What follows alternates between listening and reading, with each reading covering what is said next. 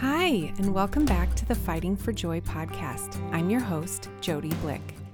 I hope you've been encouraged by the first four episodes as you listened in to my conversations with my husband Eric and my friends Kathy, Missy, and Leanne.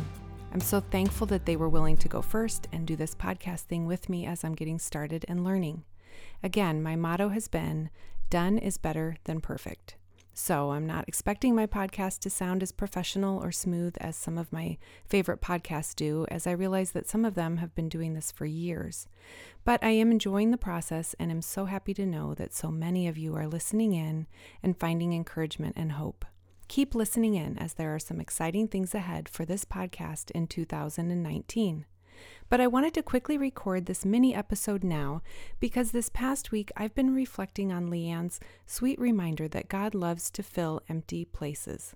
Wasn't that helpful, especially during this time of year when many of us can more deeply feel the emptiness in our lives? I know I do. We love getting everyone's Christmas cards, so please keep sending them to us. But it is always a reminder that we will never have a complete family photo again there will always be an empty spot in our family picture. As Eric and I did our Christmas shopping for the kids, there is always one less to buy for. Every time we walk past Jackson's room upstairs, we see an empty room.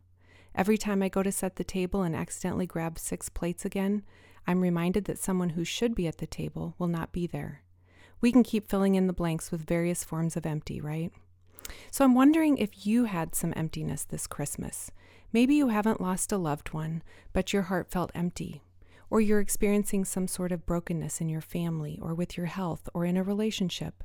Or maybe you've been feeling overwhelmed, or stressed out, or just sad. Well, whether this Christmas really has been the most wonderful time of the year for you, or you really did have a Merry Christmas, or if it's just been downright lonely and sad, or maybe you had a complicated mix of both, well, I just wanted to take a few minutes to remind you that God really is enough to fill our empty spaces. He really can fill us up when we call out to Him, when we look to Him in our sadness, when we fight for joy in this broken world. I can share this hope with you because God has promised to do this and He keeps His promises. But I can also encourage you with this because it is what we have experienced as a family. Leanne mentioned that the God filling empty spaces theme was one that the Guthries shared with us at the grief retreat, as they have also experienced God doing this firsthand in their family. So, as I've been reflecting on my episode with Leanne, I was reminded of some thoughts that Nancy shared about this in her book, Hearing Jesus Speak into Your Sorrow, which, by the way, is another great recommendation for a book on grief. So, I wanted to read a little bit from chapter 8, which is entitled I Am Enough for You. As she was reflecting on the months after her daughter Hope had died, Nancy says, I felt completely empty, devoid of purpose, lacking energy, without insight or any sense of perspective on what had happened. Most of us have known what it's like to be full, to be full of ideas and full of promise, to have a full plate. Full feels good. But now we know what it's like to be empty, and empty does not feel so good. One of the main ingredients of sorrow is emptiness a deep and devastating emptiness left behind by empty promises, empty arms, an empty womb, an empty bank account, an empty place at the table, an empty bedroom, an empty bed. But as bad as empty feels, sometimes emptiness can be good. God can work with empty. Over and over in Scripture, we see that God fills emptiness with His own power and life. And then Nancy quotes some Bible passages from Genesis 1, Hebrews 11, and John 2, which are all passages where God fills empty places, an empty earth, an empty womb, and even empty wine containers. Nancy continues in that chapter by saying, Emptiness can be good when in our emptiness we come to Jesus to be filled. When we do, we have the opportunity to find out for ourselves that Jesus really can fill us up, that he can be enough for us.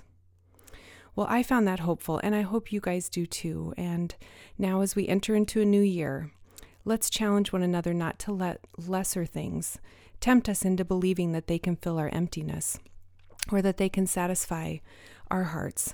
Let's ask God to fill our empty places with Himself and to remind us that He really is enough. And also that sometimes the miracle in the situation is experiencing joy, peace, and fullness in the midst of the heartbreak not escaping the heartbreak. I want to close by thanking you again for listening and for helping my podcast launch be so successful and exciting. And I also just want to thank my husband Eric once again for all of his help. He has been such a huge part of making this podcast happen. And as a side note, so are my kids. Um, an unexpected blessing in this whole thing has been the ways that my kids have cheered me on, and it's really meant a lot. So, of course, I also want to thank you, the listener, for being a part of this with us too. And I do love hearing from you. So keep reaching out with your feedback and keep sharing the podcast with others who you think might be encouraged and helped. I will be taking a little break now for the next couple of weeks to spend some extra time with family, but I do have more episodes lined up, and I hope you'll keep listening in and sharing it with others. Thank you for being a part of this with me, and keep fighting for joy.